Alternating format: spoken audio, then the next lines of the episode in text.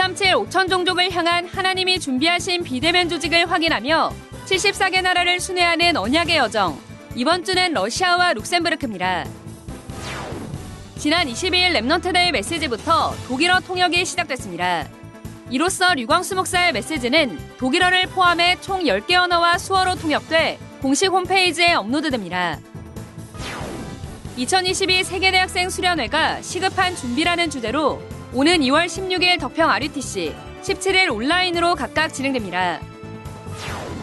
올해 첫237 새가족 현장 사역자 온라인 훈련이 오는 2월 15일 열립니다. 24일부터 등록받습니다. 안녕하십니까. RUTC 뉴스입니다. 지난 22일 Remnant Day 메시지부터 독일어 통역이 시작됐습니다. 독일어 통역은 메시지가 선포된 후 진행돼 공식 홈페이지에 업로드됩니다.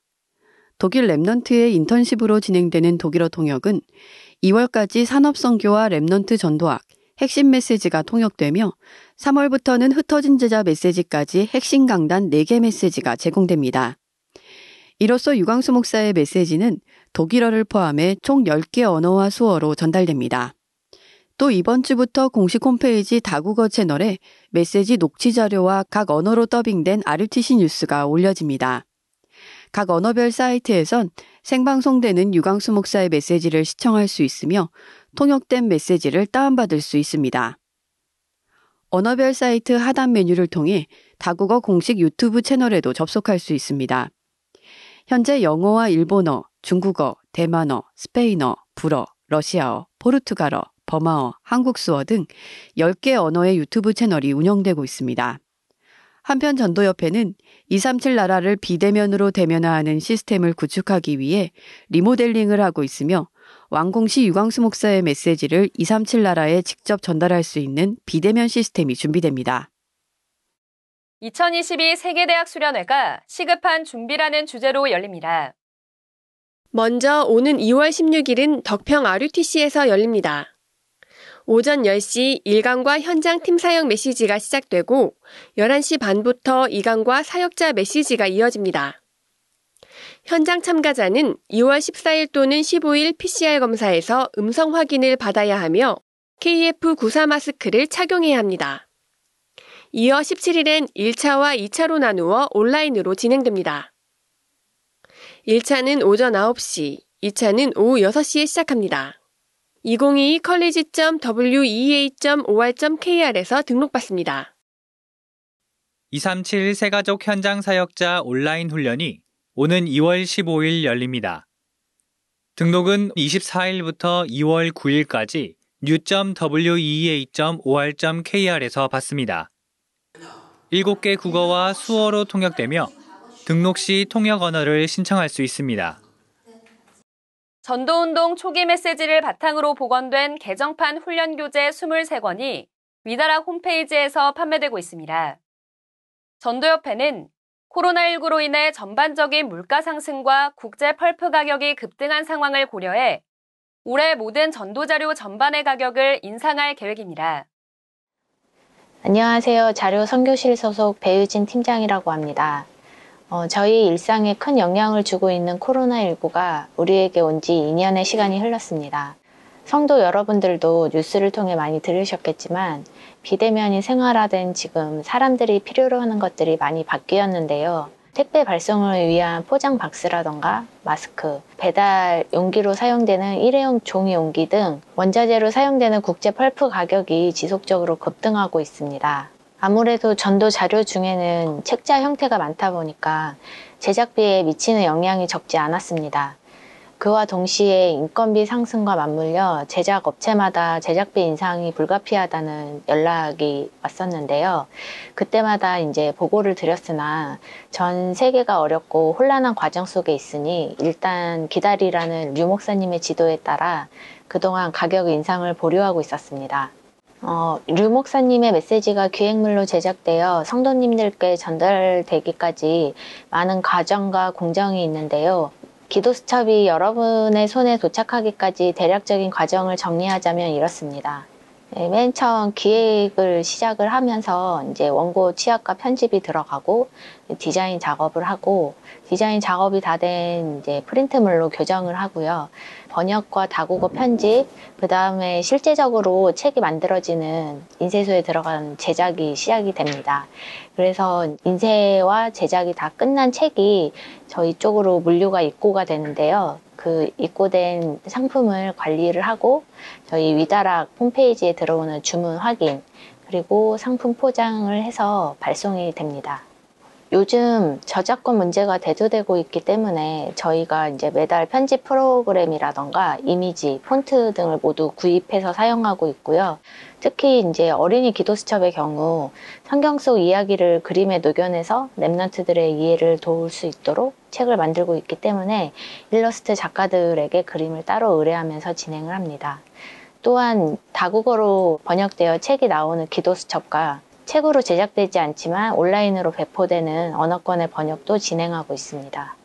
디자인이 완료된 후에 제작 업체에 파일을 넘겨서 실물의 책이 나오기까지 기다리면서 정기 구독자들과 일반 주문자 확인, 포장, 발송까지 수많은 손이 거치게 됩니다. 단순하게 인쇄대 얼마, 지류대 얼마, 뭐 전체 부수 나누면 책 한 권의 제작비 어느 정도 들겠다 쉽게 생각하실 수 있겠지만 이 과정 속에 인력과 외주 업체들의 투입과 비용이 발생하게 됩니다. 이번 가격 조정은 물가 상승에 따라 가격을 인상한다는 취지도 있지만 메시지 흐름에 따라 237 나라와 5천 종족의 자료를 보급하기 위해서 더 많은 공식 자료들을 온라인으로 점차 전달할 계획을 가지고 있고요. 제작과 보급 후 남게 되는 수익금은 전도 자료를 구매하기 어려운 나라의 언어권 자료 제작비와 선교사님의 선교 후원비 등으로 재환원하는 중이며 그 범위를 더욱 확대하려고 합니다. 저희가 2021년에는 다민족 5천 종족 선교대회 소책자를 한국어로만 책을 제작을 했는데요. 다른 언어권은 이제 번역을 해서 편집된 자료를 PDF 파일로 무료 보급을 했고요. 또 책뿐만 아니라 메시지 다국어 영상과 수어 영상, 그리고 다국어 음원, 캐롤송 같은 전도 자료를 공식 유튜브와 위다라 홈페이지를 통해 온라인으로 보급하였습니다. 이렇게 다양한 컨텐츠의 한국어 자료가 만들어지면 많은 나라에서 번역과 자료 요청에 대한 문의가 들어오기 때문에 보금 자료를 갈급해야 하는 빈 현장에 전도 자료가 보급되는 일에 수익금이 재사용되고 있고요. 자료가 없어서 전도 운동에 어려움을 겪고 있는 나라들을 돕고자 합니다. 예를 들면 저희가 가볍게 생각하는 몇천 원 금액의 자료를 동남아시아나 어려운 나라의 사람들이 자국으로 배송을 받기 위해서는 거의 한 달 생활비와 맞먹는 비용이 들어간다고 합니다. 그런 나라에 필요한 언어로 번역된 자료가 전달되고 그 나라의 복음 운동이 시작되어 생명이 살아나는 현장을 생각한다면 문서 선교를 품은 많은 분들도 함께 기도가 되어질 거라고 생각합니다. 저희가 보유하고 있는 책이 모두 소진되어서 재인쇄하는 자료부터 인상이 될 계획이고요. 기도수첩이나 다른 전도 자료의 정확한 인상 금액은 추후 RUTC 뉴스를 통해 안내될 예정입니다. 감사합니다. 이번에 새로 발간한 23권의 다락방 교재에 대한 개편 내용을 알려드립니다. 복음편지, 새생명 새생활, 창세기, 사도행전, 사명자 가이드는 류광수 목사의 친필본 또는 초판본을 기준으로 복원, 수정하였습니다. 또한 복음편지와 새생명 새생활은 해당 교재를 다룬 류광수 목사의 여러 강의를 듣고 전도운동의 시간표에 맞게 내용을 추가 보완했습니다. 사명자 가이드의 경우 류광수 목사가 직접 쓰지 않은 브로그로 실렸던 팀 사역자 20일 작전을 류광수 목사의 지도를 받아 삭제하였습니다. 현장 복음 메시지는 1992년 초판 교재에서 누락된 부분을 복원하여 기존의 65과에서 74과로 재구성해 발간되었습니다. 평신도가 읽을 전도훈련 교재는 직전판의 경우 기존에 있던 5과 관계전도가 없어지고 전도 체험이라는 내용이 실렸는데 류광수 목사의 지도에 따라 삭제하고 5과 관계전도를 복원, 수정하였습니다. EBS 기초훈련과 EBS 개인 양육 메시지의 경우 초판에서 누락된 부분을 복원하였고 초판 발행 이후 선포된 EBS 강의 내용을 추가했습니다. 지역 보금화를 위한 다락방 전도 전략은 뒤바뀐 순서를 원래대로 바로잡았고 1993년 강의를 따라 목차를 분류했습니다. 또 2009년 강의를 듣고 내용을 추가하거나 수정했습니다. 전도훈련 교재 1단계는 누락된 12가와 바뀐 순서를 초판대로 복원하여 총 16가로 개편하였으며 전도훈련 교재 2단계 1집과 2단계 2집은 초판 발행 이후 선포된 강의 내용을 추가했습니다. 전문교회 훈련은 유광수 목사의 친필본을 따라 원 제목인 세계복음화 요원 훈련으로 교재명을 바꾸었고 뒤바뀐 목차도 친필본에 따라 바로잡았습니다. 전도 캠프 시대의 전도학은 직전판에서 한 과가 줄고 목차가 바뀐 것을 바로잡아 총 81가로 복원하였습니다. 또 세 권으로 분리되었던 전도제자 30응답 미션은 유광수 목사 강의의 연속성을 고려해 한 권으로 편집되었고 선포된 강의에 누락된 서론 결론 부분을 강의대로 추가하였습니다. 중직자 훈련과 파송전도 위탁전도는 모든 과의 메시지를 듣고 판서 위주로 재편집하였으며 각 과의 메시지 출처는 교재 서문에 수록하였습니다. 기도응답 어떻게 받을 것인가는 교재의 원 강의인 월화집회 녹취록을 최대한 살려서 재편집하였습니다. 이 밖에도 세가족을 향한 하나님의 계획과 신앙의 열가지 발판은 해당 강의를 듣고 부분 수정하였으며 구원론은 전도신학원의 구원론 강의안을 묶어 발간하였기에 영상 메시지가 없는 관계로 오탈자와 성경구절 오류 수정을 중심으로 발간하였습니다.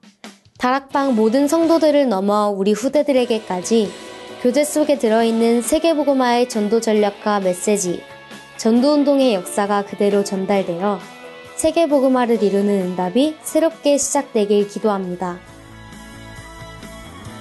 공지사항입니다. 1월 237 화요제자 훈련 줌 링크가 등록 시 입력한 이메일로 발송됐습니다. 이메일을 미리 확인해 주시기 바랍니다. Remnant 대학교 RU에서 2022학년도 봄학기 신입생을 모집합니다. 입학 원서는 RU 홈페이지에서 다운받을 수 있습니다.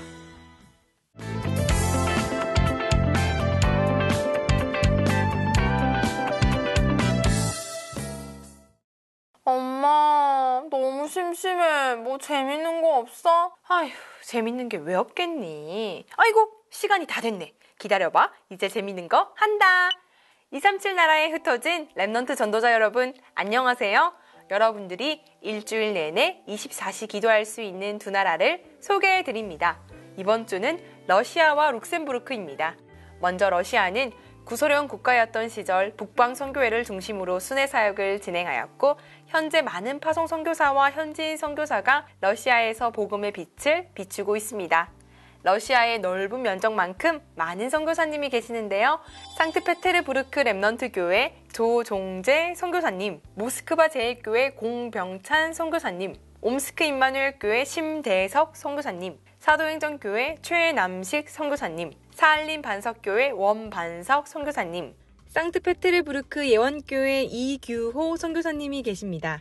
먼저 1999년 9월에 파송되신 조종재 선교사님은 러시아 북서쪽 상트페테르부르크 지역에서 사역을 하고 계시며 키르기즈스탄에서 목회자와 전도자를 세우는 사역을 함께하고 계십니다. 종교와 우상에 빠져 영적인 문제가 심각한 상태이며 마약과 알코올, 정신문제, 가정문제로 청소년이 무너지고 있는 현장입니다. 러시아 복음화를 위해 신학교를 놓고 기도하던 중 2016년 RTS와 MOU를 맺고 신학교가 세워져 현재까지 11명의 신학생이 졸업하였고 8지역에 흩어져 사역 중입니다.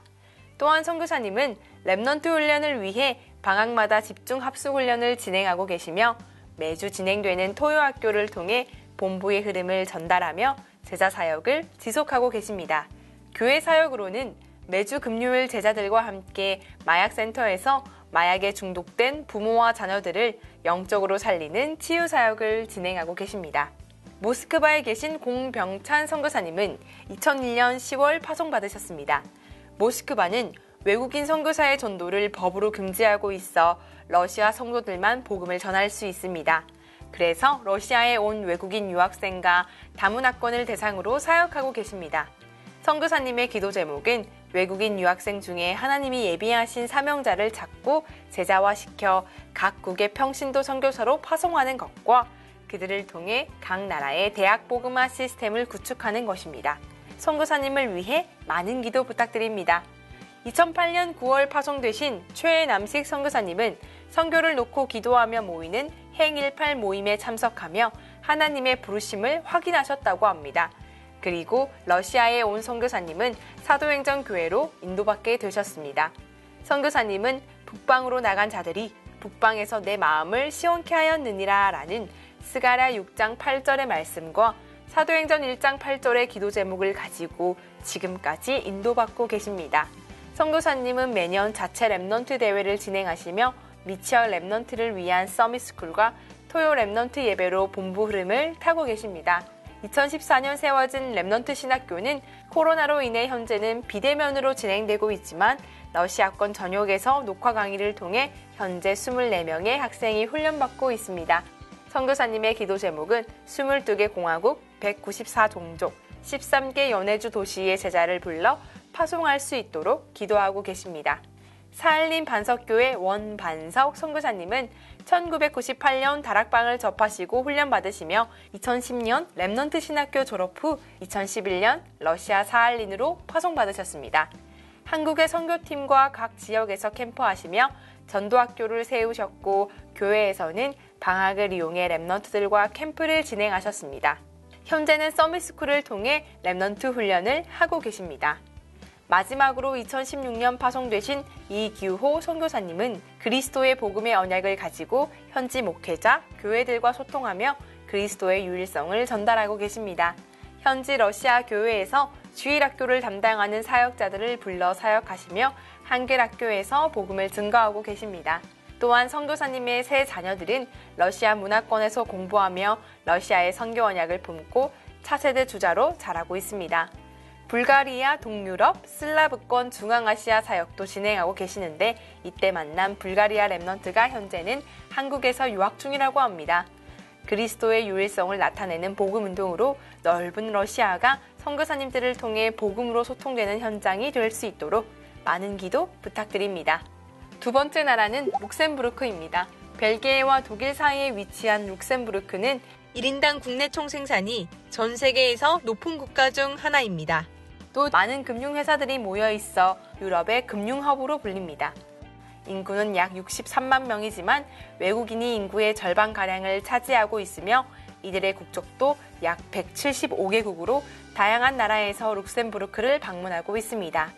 국어는 룩셈부르크어를 사용하지만 영어 교육이 의무이며 프랑스어와 독일어가 교육, 언론 현장 등에서 빈번히 사용되고 있습니다. 약 80%가 개신교를 믿고 있지만 이마저도 대부분이 가톨릭을 믿고 있으며 기독교 비율은 5%도 되지 않습니다. 경제적으로 부족함 없는 환경 속에서 사람들은 점점 세상의 부와 명예를 쫓으며 복음에 관심을 두지 않는 상황입니다. 룩셈부르크에는 아직 선교사님이 계시지 않지만 복음 가진 제자를 통해 많은 다민족이 모인 룩셈부르크 현장에 복음이 전달되고 세계 곳곳에 현지인 제자들이 일어날 수 있도록 이번 주는 룩셈부르크와 러시아를 위해 비대면 상황에서 보고 있지만 대면인 듯이 숨쉬는 모든 순간을 놓치지 말고 기도하는 성교의 축복 누리기. 말씀의 흐름을 한 문장으로 정리해 24 묵상하라는 미션이 선포됐습니다. 말씀 선포 후 조용히 말씀을 정리하는 행복한 시간 누리시기 바랍니다. 뉴스를 마칩니다. 고맙습니다.